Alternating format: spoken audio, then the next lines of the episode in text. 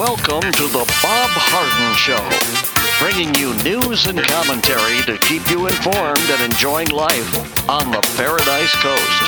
And now, here's your host, Bob Harden.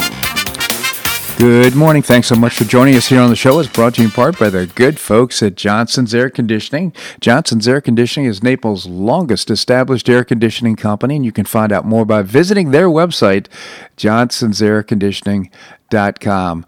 We have terrific guests for today's show, including Bob Levy. He's a constitutional scholar and chairman of the Cato Institute. We'll continue our discussion about the basics of libertarian philosophy and thought. We'll visit with Andrew Joppa, professor and author of Josephus of Oz. We'll be talking about some of the think, uh, cultural events or thoughts that are leading up to some of the political outcomes that we're seeing. And we'll visit with Larry Bell, endowed professor at the University of Houston in space architecture and author of several books. Uh, his latest, How Everything Happened, including us, I just finished the book. It is absolutely uh, terrific. It is September the 16th, and on this day in 1620, the Mayflower set sail from Plymouth, England, bound for the New World with 102 passengers. The ship was headed for Virginia with the colonists, half religious dissenters and half entrepreneurs, had been authorized to settle by the British Crown. However, stormy weather and navigational errors forced the Mayflower off course, and on November the 21st, the Pilgrims reached Massachusetts, where they founded the first permanent European settlement in New England in late December. 35 of the pilgrims were members of the radical English separatist church who traveled to America to escape the jurisdiction of the Church of England, which they found corrupt. Ten years earlier, English persecution had led a group of separatists to flee to Holland in search of religious freedom. However, many were dissatisfied with the economic opportunities in the Netherlands, and under the direction of William Bradford, they decided to immigrate to Virginia, where the English colony had been founded in Jamestown in 1607. The separatists won financial backing from a group of investors called the London Adventurers, who were promised a sizable share of the colony's profits. Three dozen church members made their way back to England, uh, where they joined about 70 entrepreneurs enlisted by uh, London Stock Company to ensure the success of the enterprise. In August 1620, the Mayflower left Southampton with a smaller vessel, the Speedwell, but the latter proved unseaworthy and was twice forced to return to port. On September the 16th, the Mayflower left for America alone from Plymouth.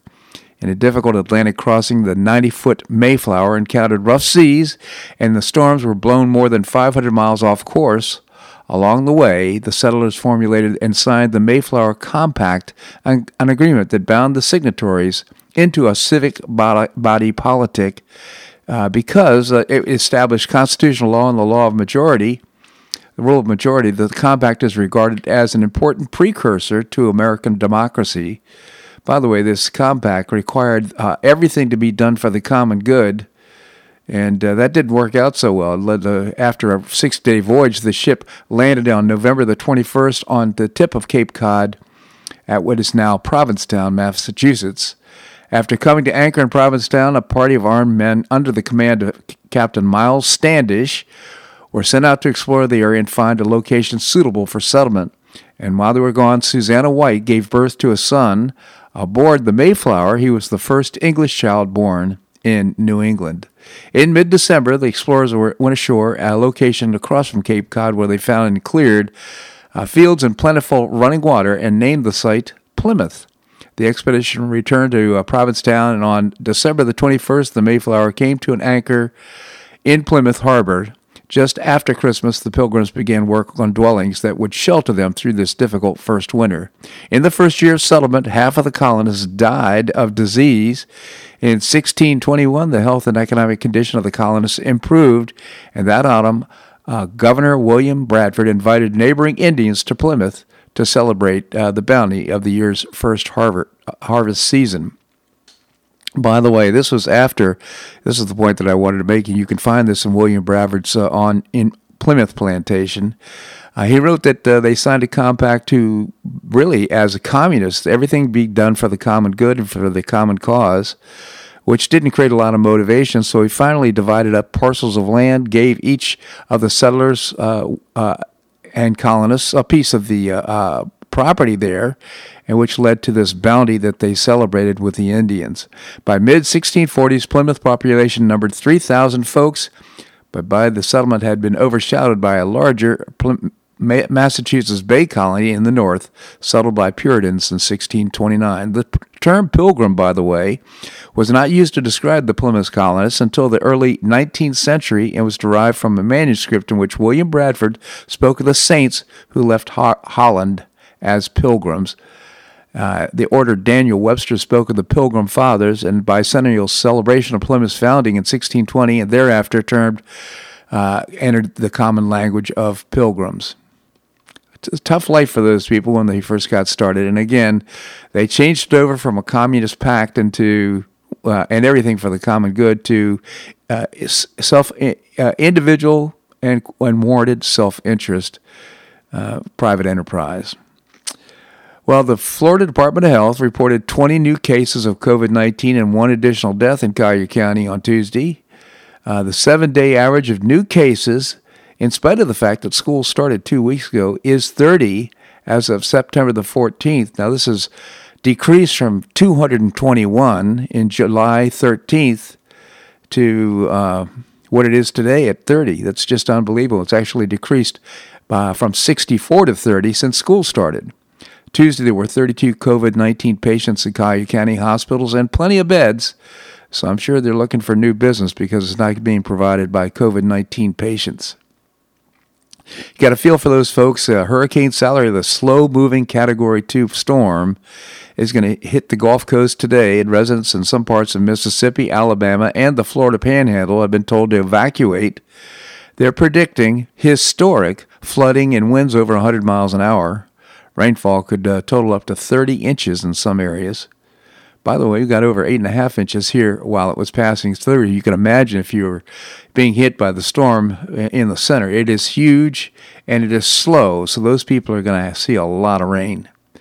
Well, the Chinese government intentionally manufactured and released COVID-19 virus that led to mass shutdowns and deaths across the world. This, according to a top virologist and whistleblower uh, that was on Tucker Carlson last night. I was amazed at the interview. He, Tucker Carlson specifically asked Dr. Li Meng Yan whether she believed the Chinese Communist Party released the virus on purpose. Yes, of course, it's intentionally, she responded.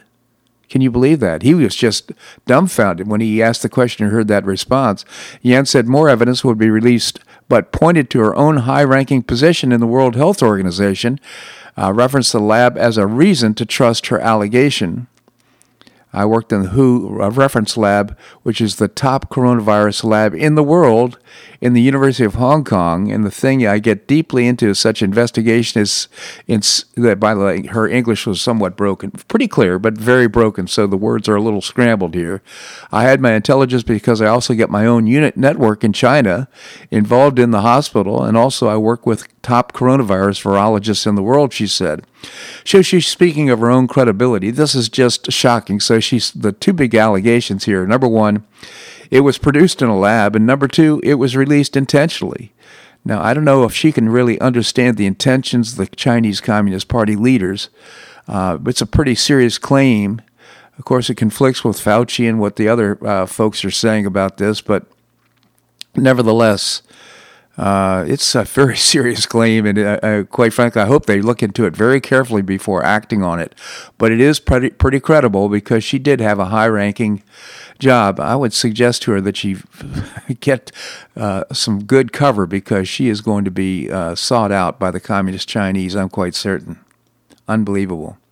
Well, several uh, individuals accused of rioting in Lancaster, Pennsylvania, after the police shooting of Ricardo Munoz uh, had their bail set at $1 million that's right, each of them, a million dollars. Of the nine who were given the bail amount, none were able to post it.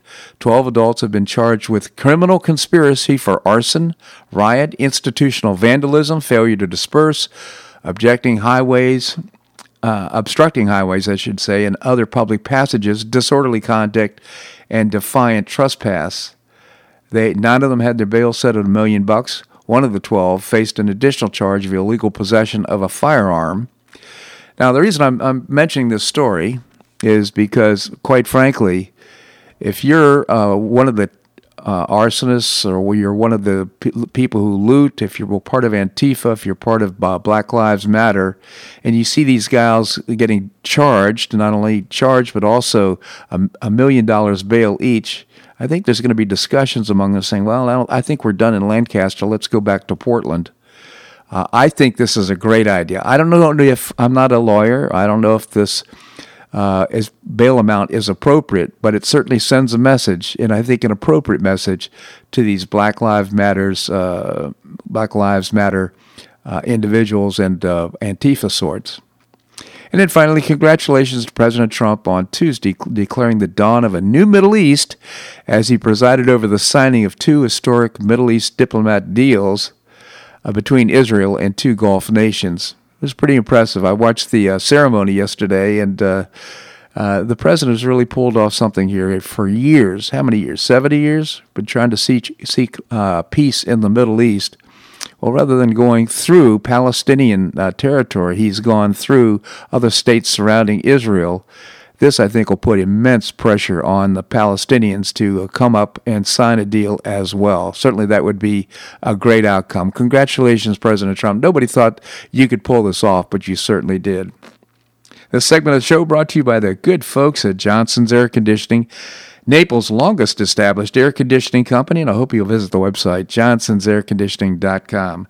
Coming up, Bob Levy, constitutional scholar and chairman of the Cato Institute. That and more right here in The Bob Harden Show on the Bob Harden Broadcasting Network.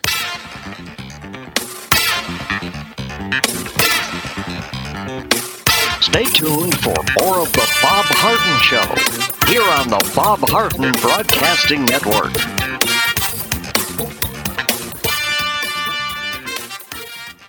I'm Bob Harden, the host of The Bob Harden Show. One of my favorites for breakfast or lunch is Lulabee's Diner, providing great service, fabulous food, and a rockin' good time. Lulabee's Diner is a throwback to the 60s, complete with great music and a fabulous 60s decor. What I like best is a blend of great food, great value, and terrific service. Most of the friendly waitstaff has been part of Lulabee's for years. I enjoy the great choices for breakfast and lunch, and you'll find the menu has everything and anything to satisfy your taste. Lulabee's offers catering, party platters, lunch boxes, and more. Lulabee's Diner will quickly become one of your favorites for breakfast or lunch. No reservations are needed. Check out the website at lulabees.com and stop by Lulabee's Diner, open from 8 a.m. until 2 p.m. seven days a week. Lulabee's Diner in the Green Tree Shopping Center at the corner of Immokalee and Airport Pulling Roads. Stop by Lulabee's Diner for fabulous food and for a forever cool rockin' good time.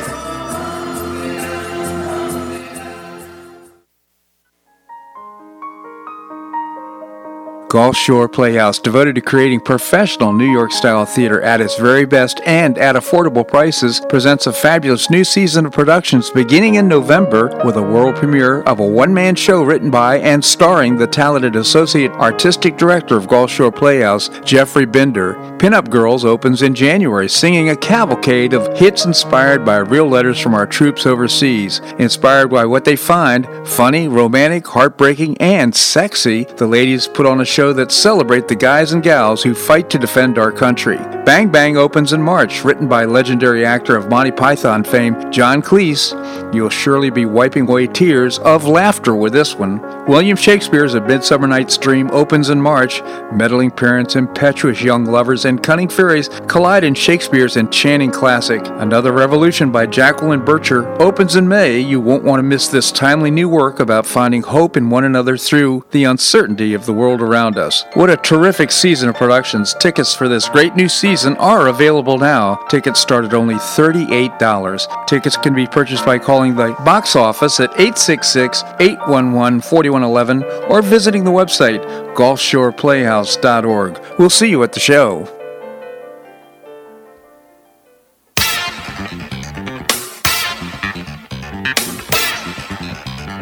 Welcome back to the Bob Harden Show. And now here's your host, Bob Harden. Thanks so much for joining us here on the show. It's brought to you part by Gulf Shore Playhouse, bringing you professional New York style theater at its very best, and a great new performing arts venue is being created in downtown Naples. You can find out more by visiting GulfshorePlayhouse.org. Coming up, we're going to be visiting with Larry Bell, endowed professor at the University of Houston. Right now, we have with us Bob Levy. Bob is a constitutional scholar. As I mentioned, he's also the chairman of the Cato Institute. Bob, thank you so much for joining us. A pleasure to be with you, Bob. Thank you. Tell us about the Cato Institute. We are a libertarian think tank headquartered in Washington, D.C., and focused on private property, individual liberty, securing rights, and limited government. www.cato.org, O-R-G, on the web. Terrific organization, cato.org. Bob, I'd like to pick up on our conversation of uh, the basics of libertarian thought and policy and uh, uh, ideas. And uh, is there an area where the court, now I'm, uh, I'm, talking about the Supreme Court or appellate courts, have been especially derelict in protecting individual liberty? I think economic liberties and property rights um, is the area that really has been accorded second class status because of the court's uh, disengagement on, the, on those issues. Uh, in both areas, the advocates of judicial restraint, you know, the courts staying away from these battles, have won over the advocates of uh, political, uh, of uh, judicial engagement. Mm. And as a result, uh, there are a couple of essential rights, like, for example, to earn an honest living and to own private property, that have been stripped of uh, vital constitutional protections, and that leaves um, small property owners and and uh, entrepreneurs, um, particularly minorities in the inner city, vulnerable to these backroom political deals. And uh, uh, it started way back in 1938, you know, so it's not a recent phenomenon. The, Supreme Court decided a case called United States versus Carolene Products, and there was a famous. Uh, if you went to law school, everybody studied the uh, famous or infamous, really footnote four. They created an artificial dichotomy of rights under the Constitution. So some rights, like free speech and free exercise of religion and et cetera, they were elevated to a preferred status, hmm. and they received con- vigorous constitutional protection from the courts. But other rights, like these economic rights, property rights, right to start your own business without um, unwarranted government intrusion, they were demoted to second tier, uh, and they received far less constitutional protection, and that's now decades old story. Wow. Well, can you give us an example of economic rights that uh, the courts haven't protected? Yeah, actually, the protection is you know so feeble that the judges sometimes they just invent justifications for upholding uh, regulations, even if it's clear that the justifications had nothing to do with the legislature's uh, decision hmm. uh, to pass the laws, and maybe even worse, some courts even go so far as to concede that the real reason for the regulation was not to protect the public, you know, for health safety reasons, but really to uh, reward some special interest group. And then the court goes ahead and, after acknowledging that, they validate the law mm. uh, anyway. So you know, everybody's heard by now of the, and we've talked about this Kelo versus City of New London, where the court upheld the law seizing property private property by eminent domain and turn the property over to other private parties because it would raise tax revenues. And another, you know, classic example is this uh, Powers v. Harris by the Court of Appeals uh, that upheld Oklahoma's retail casket cartel. Oklahoma law required anybody selling a casket, which is basically a box, you know, to become a government licensed funeral director, and that meant uh, years of study uh, during the during which uh, you had to be able to embalm 25 bodies, even though the casket retailers never even handle dead bodies and never perform uh, funerals. And the and the circuit court explained uh, that, and this is a quote from the opinion: dishing out special economic benefits to certain in-state industries remains the favored pastime of state and local governments. And then, having said that, the court went on to uphold the law on the grounds that uh, that this kind of economic protectionism for funeral directors is a legitimate state interest. So, in, in effect, we have a federal appeals court giving a green light to the rankest form of cronyism and favoritism and anti-competitive uh, uh, legislation, and, and uh, despite that, the Supreme Court declined to to review the the case. Yeah. I should add, by the way, Bob, that uh, Governor DeSantis signed in June of this year signed the Occupational Freedom and Opportunity Act, uh, and it's the largest licensing deregulation in the state's history, Yeah. and removes unnecessary barriers in lots of industries, from landscaping uh, to cosmetology to barbers and hair braiders, and uh, you know, according to an Institute for Justice study, Florida was prior to this law losing 130,000 jobs, uh, valued at uh, almost half a billion dollars Hmm. annually due to these licensing requirements. So DeSantis did a very good thing, and Florida is now um, taking uh, the, the correct road toward deregulating some of these occupational licensing requirements. Absolutely. I, and it, well, of course, we still have a long way to go, but we have come a long way. And thank you to Governor DeSantis. Uh, by the way, your comments uh, lead me to think about the fact that I actually saw a, a casket for sale in Costco. it gave me yeah, the yeah, well, it should be, you know. I mean, if you don't want to buy it, don't buy it. There's no reason why casket, Costco shouldn't be selling uh, caskets, or for that matter, you could get them online.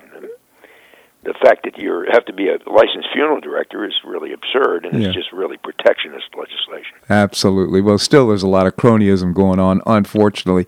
So, are you saying the court should step in and overturn the legislature when they don't like what the legislature legislature has enacted?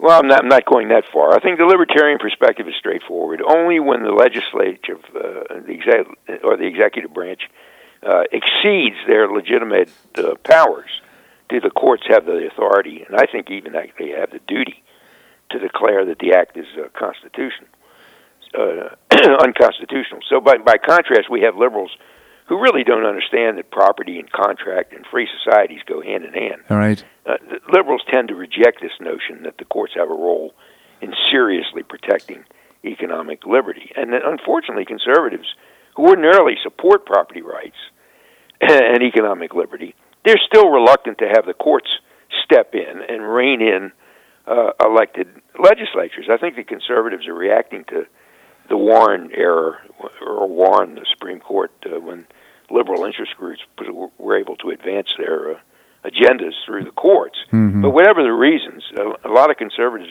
view the judiciary with suspicion. Uh, at times, it borders on outright hostility, and that means that the conservatives are rarely willing to appoint activist judges, and that leaves entrenched these regulations that the that the conservatives um, rail against. Uh, this this trust in the democratic process that it'll be done by the legislature uh, ignores the realities of uh, government institutions. You know, we have gerrymandering for one thing, and then we have public choice economics, and that's the uh, tendency of, of people in power in the legislature to promote their own uh, their own uh, careers that are Yeah. that are set and enforced by these uh, agencies and boards and and commissions, and the special interests go on to capture the the regulatory process to keep out the uh, competition. So the, the court's role in reviewing the constitutionality of these laws becomes, I think, especially important without uh, the judicial branch uh, recognizing constitutional constraints. Uh, we have these uh, perverse incentives that lead to the expansion of government power and the contraction of, uh, of individual liberty, particularly in the economic area. Yeah, and you know, every re- uh, study that I've seen indicates that the uh, if you want to know where prosperity starts, it starts with protecting uh, individual rights or property rights and individual rights, property rights especially, uh, with regard to be, ability to earn an income and protecting property. and right now, the Democrats are proposing that uh, they'll be able to build uh, Section 8 housing in, in neighborhoods around the United States. My goodness, can you think about what would happen with regard to uh, uh, taking property by governments in order to do that? It'd be unbelievable. Yeah, well, that's, a concern, particularly if we have one branch, we have one party taking over um, all, uh, both the legislative and executive branches. That uh, that's something we need to. Need to stop. Bob Levy, again, the chairman of the Cato Institute. Cato.org is the website, C-A-T-O.org. Bob, genuinely appreciate your commentary here on the show. Thanks so much for joining us. Always a pleasure, Bob. Good to be with you. You thank you, Bob. All right, coming up, we're going to visit with Andrew Joppa, Uh, Andy, by the way, is getting an award, uh, a really nice award. Uh, we'll be talking about that. He's a professor as well as author of Josephus of Oz. We'll do that and more right here on The Bob Harden Show on the Bob Harden Broadcasting Network.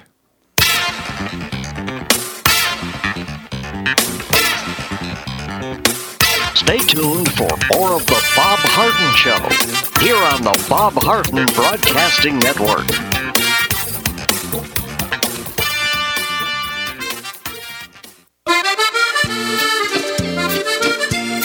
Provence Restaurant is a favorite dining destination for many Neapolitans, including Linda and myself. Blue Provence, located in a historic building in the heart of Old Naples at Crayton Cove, offers a mix of French bistro cooking with bold, fresh Floridian flavors. Experience award-winning cuisine at Blue Provence and enjoy one of Florida's most extensive, eclectic, and fun wine cellars. Dining your choice of the popular and Bar, the intimate courtyard garden, or the beautiful Provencal Caribbean dining room. Enjoy a wonderful and memorable evening in a casual and relaxed atmosphere that includes a taste of Provencal hospitality. Blue Provence is open seven days a week all year round. Visit BlueProvenceNaples.com for reservations, everyday specials, and coming events. That's BlueProvenceNaples.com or call 261 8239. That's 261 8239. Blue Provence French Restaurant in the heart of Old Naples.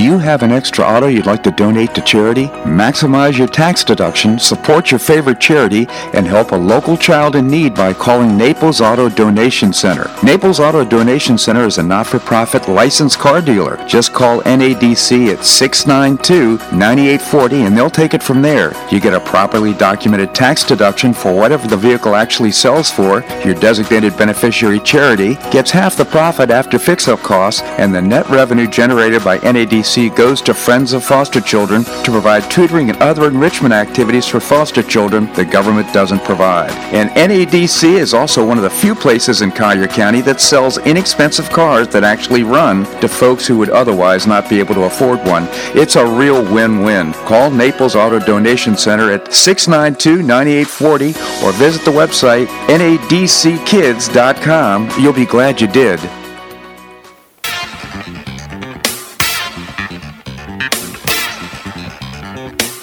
Back to the Bob Harden Show. And now here's your host, Bob Harden. Thanks so much for joining us here on the show. It's brought to you in part by the Foundation for Government Accountability, creating policies and programs to get able bodied folks off of welfare and back to work. It's a moral imperative, and I hope you'll find out more by visiting the website, thefga.org. Coming up, we're going to visit with Professor Larry Bell. Right now, we have with us Professor Andrew Joppa. Andy's a professor, he's also an author of Josephus of Oz. Andy, thank you so much for joining us. Good morning, Bob. Good morning, Andy.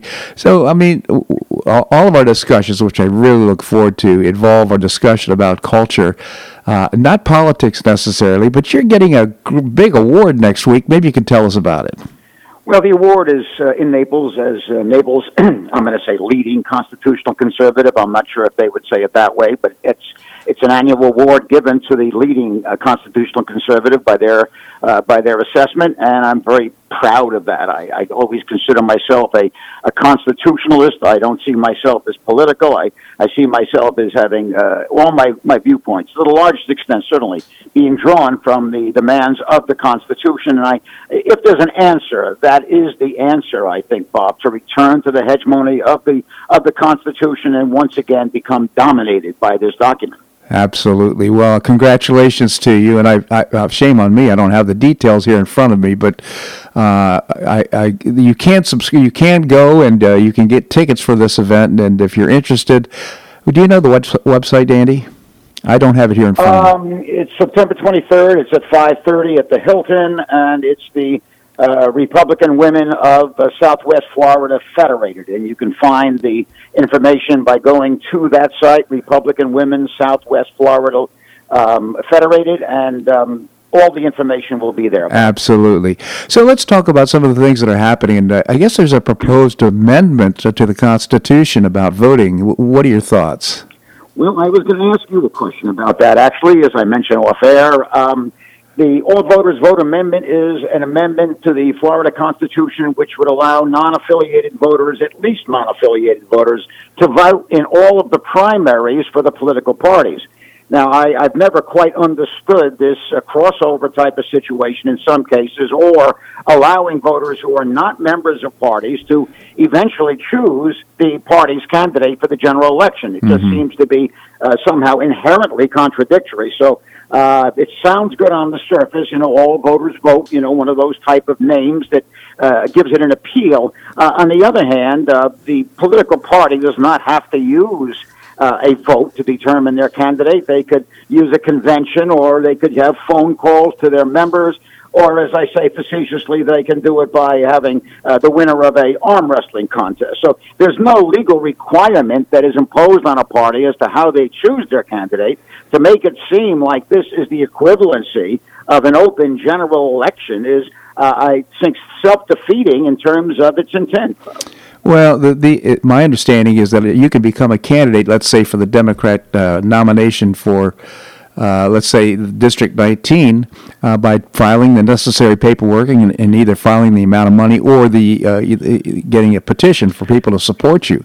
So pe- people can do that now. I would I'll make the case for you know if in fact um, I'm a Republican, I you know I would should I have the right to choose the best Democrat re- uh, candidate that represents my point of view, uh, even though I still want the Republican to win? I would say, you know, maybe that's a good idea.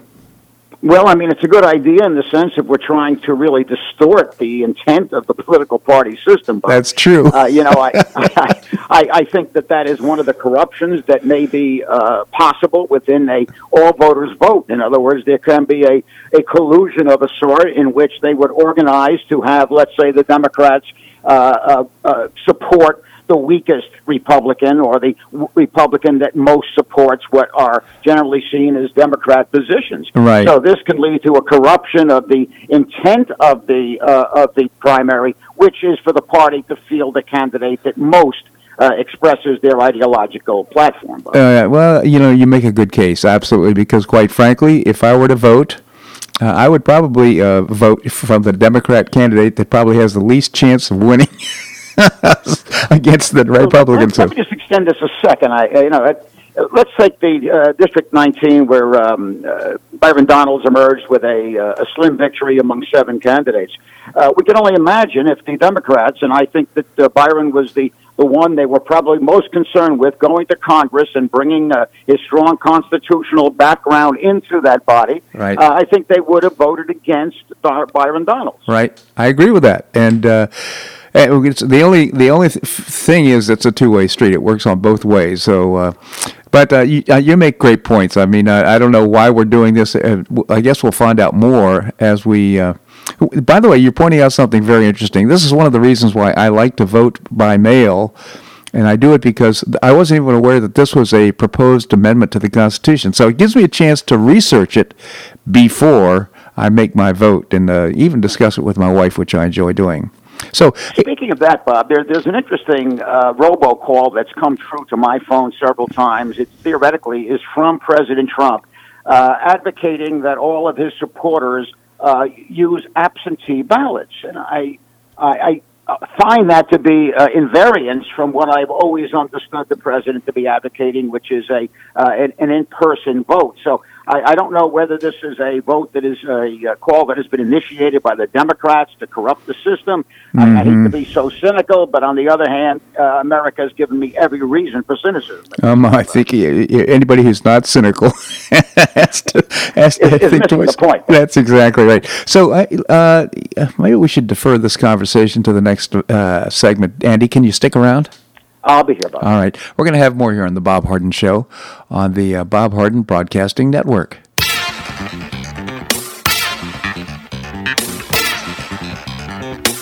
Stay tuned for more of the Bob Harden Show here on the Bob Harden Broadcasting Network.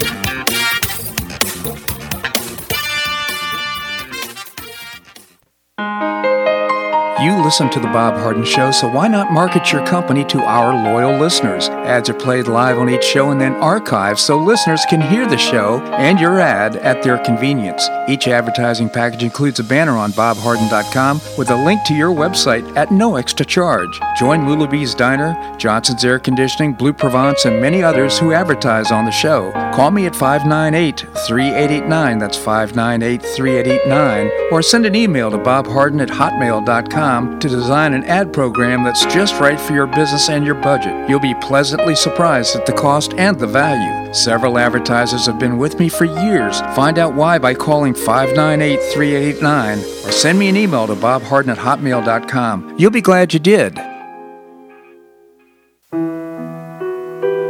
Did you know St. Matthew's House operates the only emergency homeless shelters in Collier County? St. Matthew's House provided more than 500,000 hot meals to those in need last year, and since 2010, 527 men and women have graduated from the St. Matthew's House Justin's Place Addiction Recovery Program. For over 30 years, St. Matthew's House has provided innovative solutions to fight homelessness, hunger, substance abuse, and poverty in Southwest Florida. And you can help St. Matthew's House in this life transforming work by patronizing the St. Matthew's House thrift stores, Cafe M25, car wash and detailing center, and award winning catering operations. For more information, visit stmatthewshouse.org. That's stmatthewshouse.org. St. Matthew's House is a 501c3 not for profit organization and does not solicit government funding.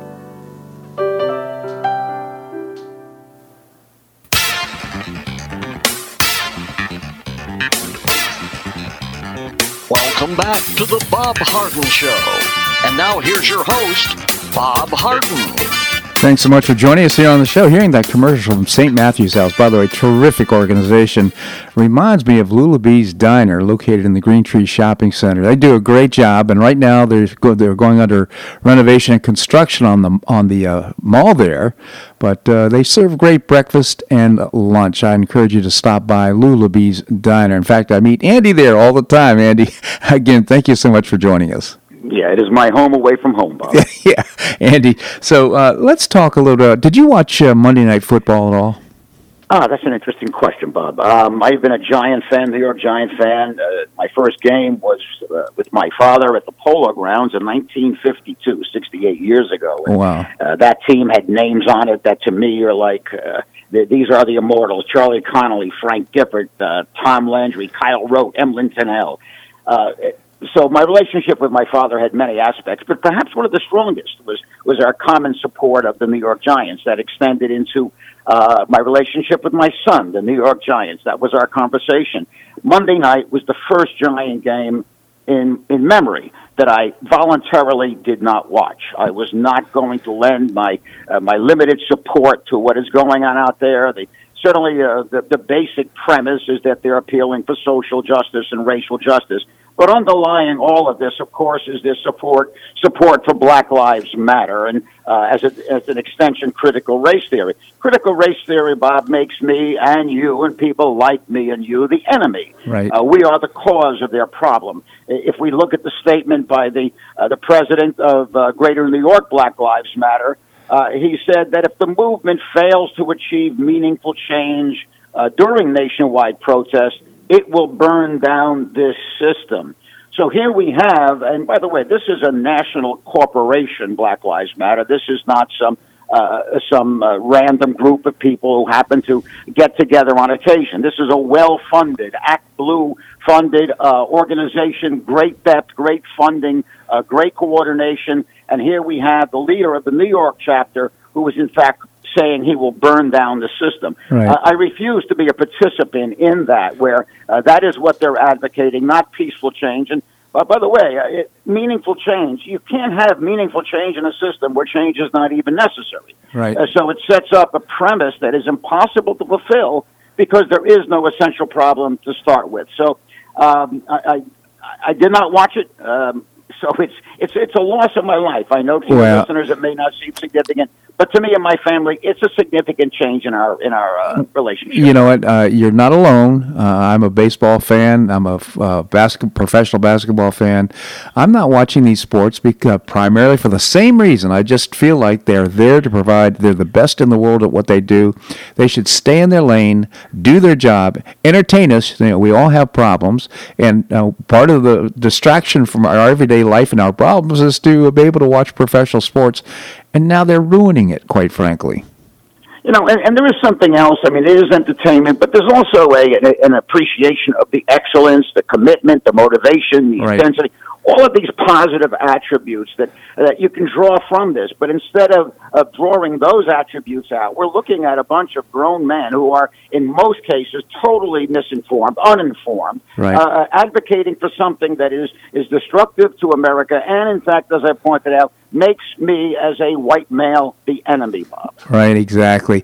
So, you know, I, I really appreciated your column. I'm changing the topics here a little bit, but the difference between philosophic and political uh, conservatives. I thought it was such such an interesting uh, uh, column. Maybe you could tell us about it.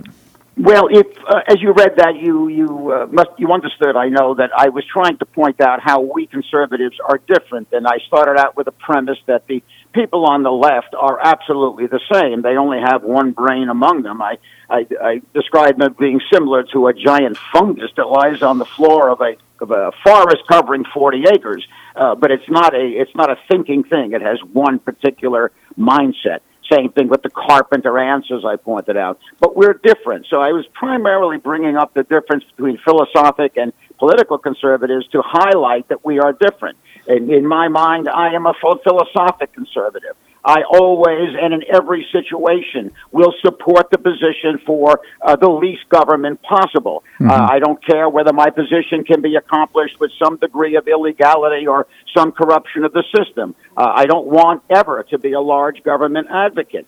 I find that in many cases the uh, those that I would describe as political conservatives are, in fact, in most many cases at least, advocating for good ends. Uh, but again, they are doing so in a manner that I think is uh, uh, challenging to the very intent of our Constitution and the way this country should work, Bob. Absolutely, and uh, I appreciate that point because it leads to some important differences in points of view and, and, and outcomes. Uh, For example, uh, around everything from, for example, uh, for uh, the death penalty to just a number of issues. Well, that's the one I highlight. I, I left out uh, the other one, which I had also earlier had written about, and that's abortion. I'm I'm against abortion, and I think it's a it's a it's a horribly immoral act to perform. Uh, but on the other hand, do I think the government has the right and the, the appropriate uh, wisdom uh, to deny a woman the full nine months of her gestation period? I, I just can't see that as being something a, a conservative would advocate. Uh, we don't believe government can give us a parking ticket without serious challenge. And here we are of the mindset in some cases that government is wise enough, dignified enough, appropriate enough to suppress even the first trimester of a woman's uh, uh, gestation period. And I, I just, I'm against abortion, but I think that is a, that is not a conservative position. Certainly it's not a philosophic philosophically conservative position. Right, absolutely. So, just changing topics again slightly, but uh, this Netflix show, uh, we've seen the stock plummet. Uh, this uh, really promoting pedophilia is. I've not seen the show, but I've seen trailers. It's pretty shocking. Well, the Netflix has uh, put out a, uh, a show that is being widely excoriated. That's the, the Cutie Show, which they define as trying to expose the uh, the dangers in child pornography. And of course, they they do so in a manner that is pornographic children's uh, exposure. Uh, so if you if you see this, even the the primary trailer on this is is revolting. It takes prepubescent girls and uh, puts them into postures and movements that are that are blatantly sexual. So uh, I have a difficult time advocating anything on Netflix, but in this case, uh, having watched their their show Social Dilemma.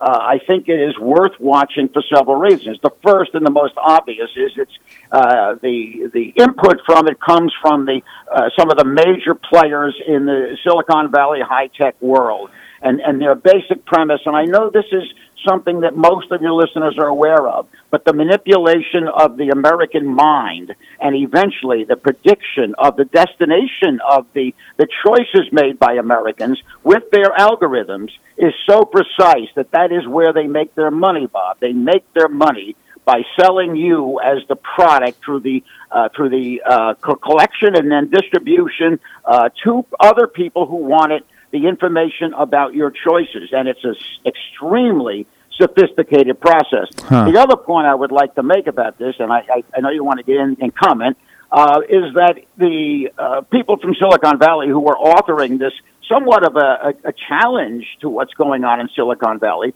were also corrupted by the same mechanisms that they were lamenting without them even knowing about it. What that highlights to me is the corruption can be so insidious and so subtle in hmm. terms of how it affects your mindset that you're not even aware that it's happening, Bob. Yeah, well, thank you for those comments.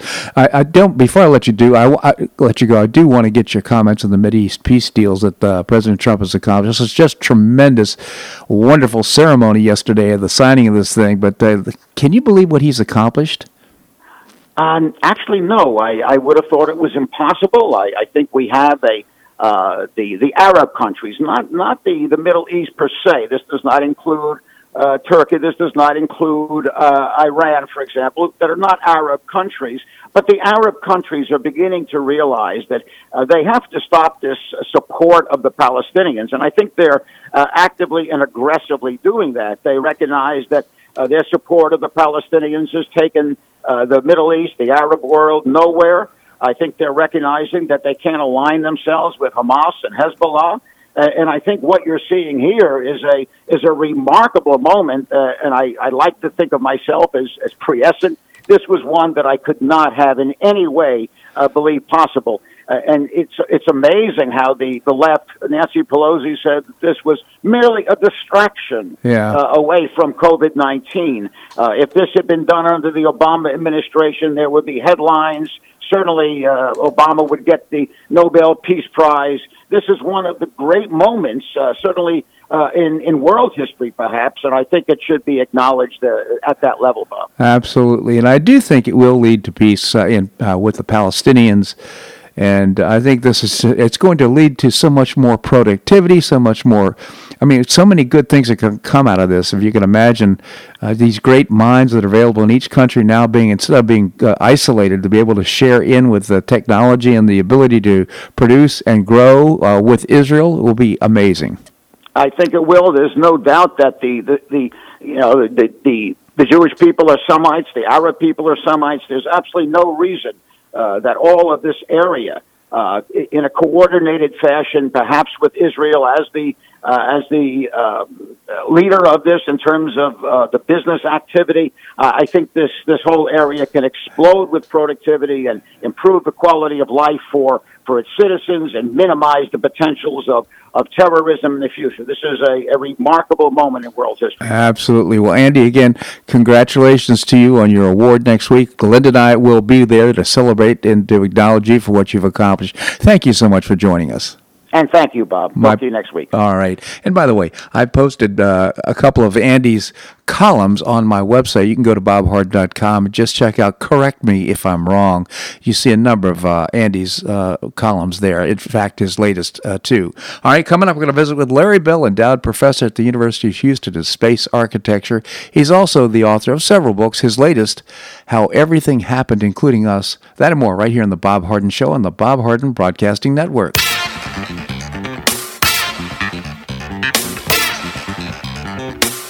Stay tuned for more of The Bob Harden Show here on the Bob Harden Broadcasting Network.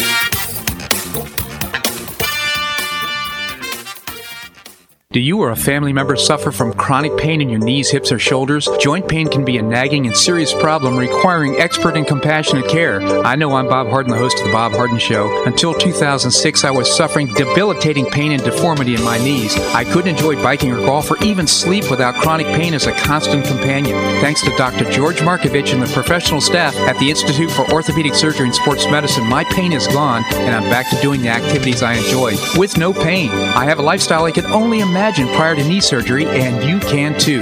Call the Institute for Orthopedic Surgery and Sports Medicine.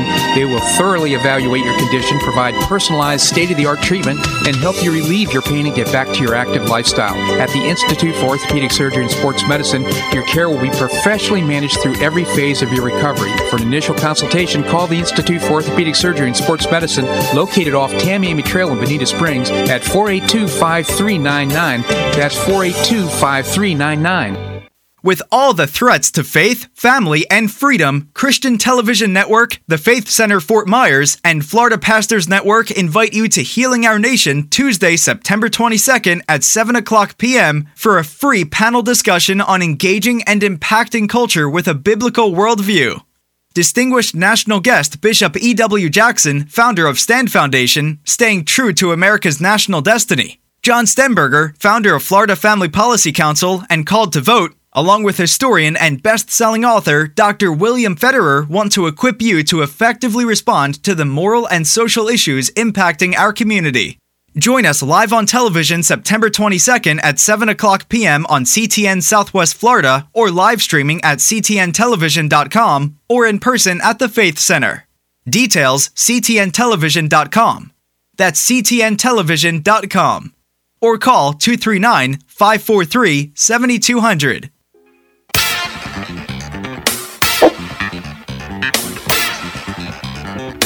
Welcome back to the Bob Harden Show.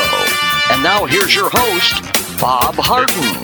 Thanks so much for joining us here on the show. It's brought to you in part by Gulf Shore Playhouse, bringing you professional New York style theater at its very best. And you can find out more by visiting the website gulfshoreplayhouse.com Org. We have with us Professor Larry Bell, endowed professor at the University in Houston in space architecture. He's also the author of several books.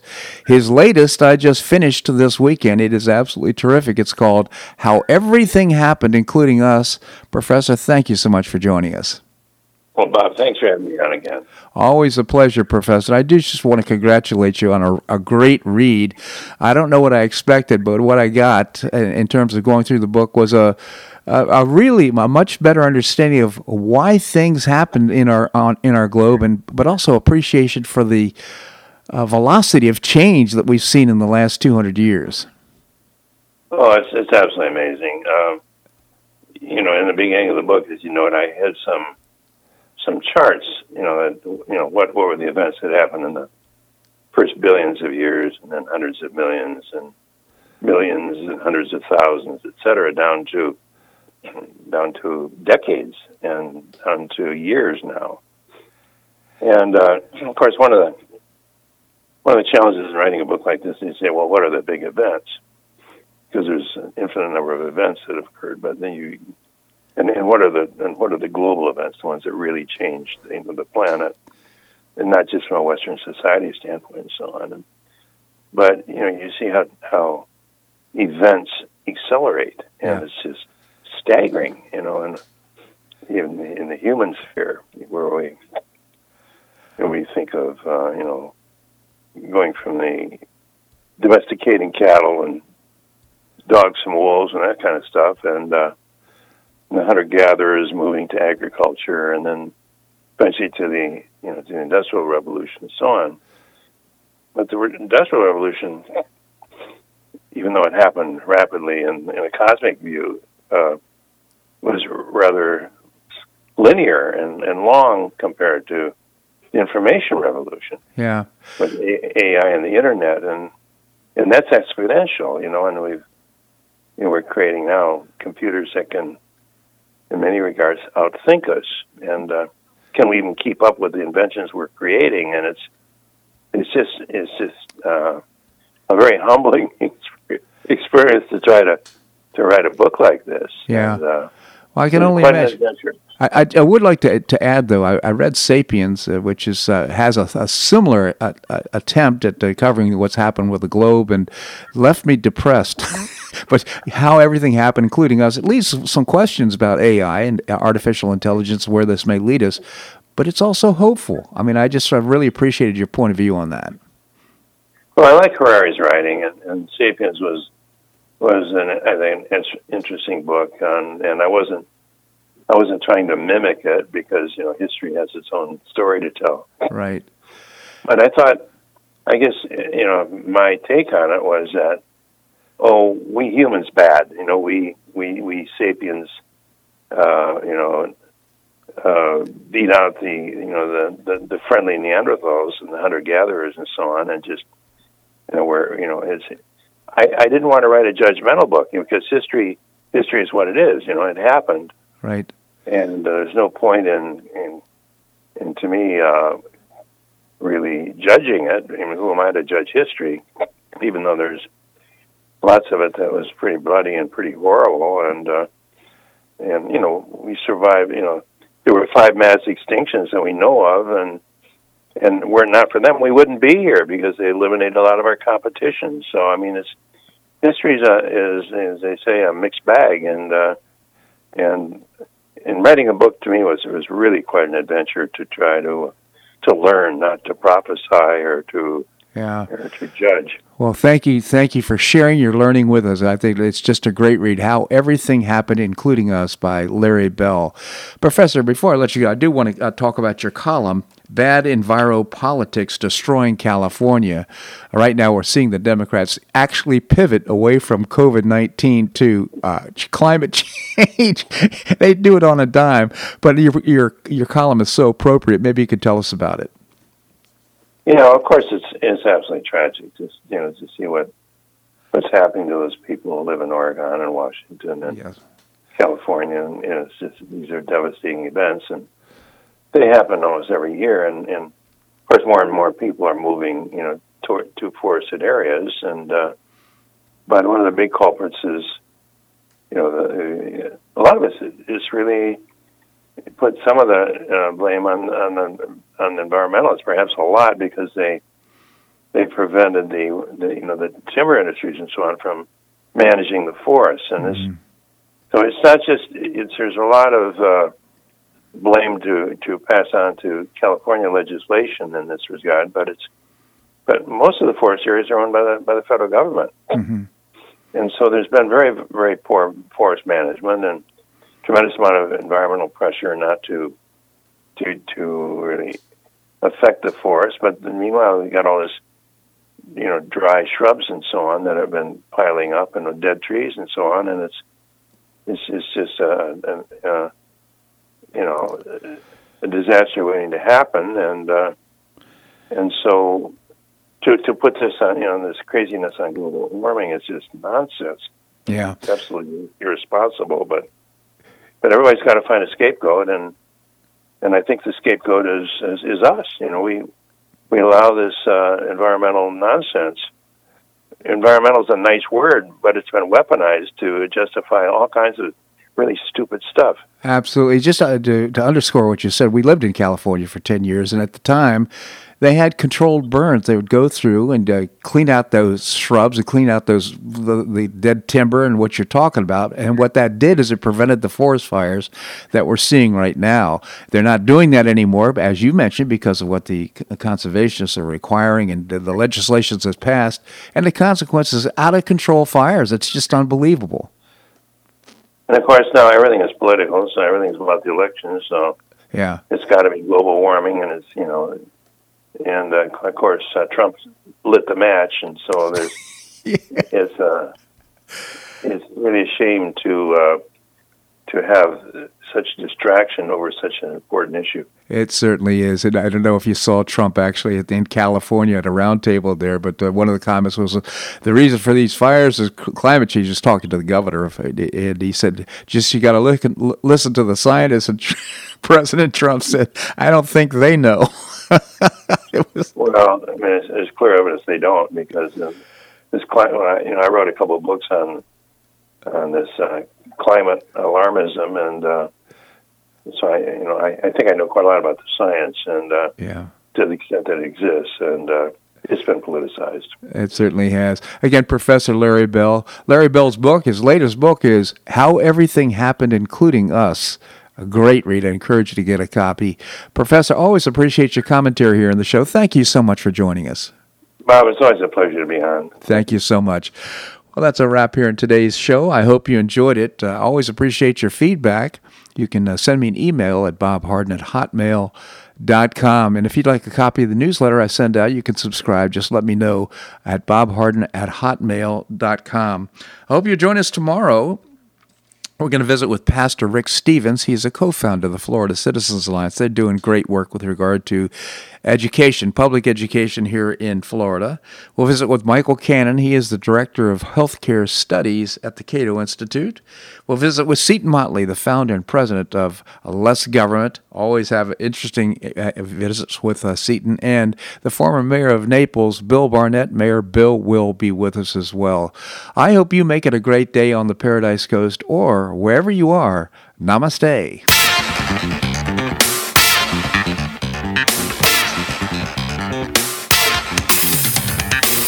So much for listening to The Bob Harden Show on the Bob Harden Broadcasting Network. For more information and audio files of previous shows, visit www.bobharden.com.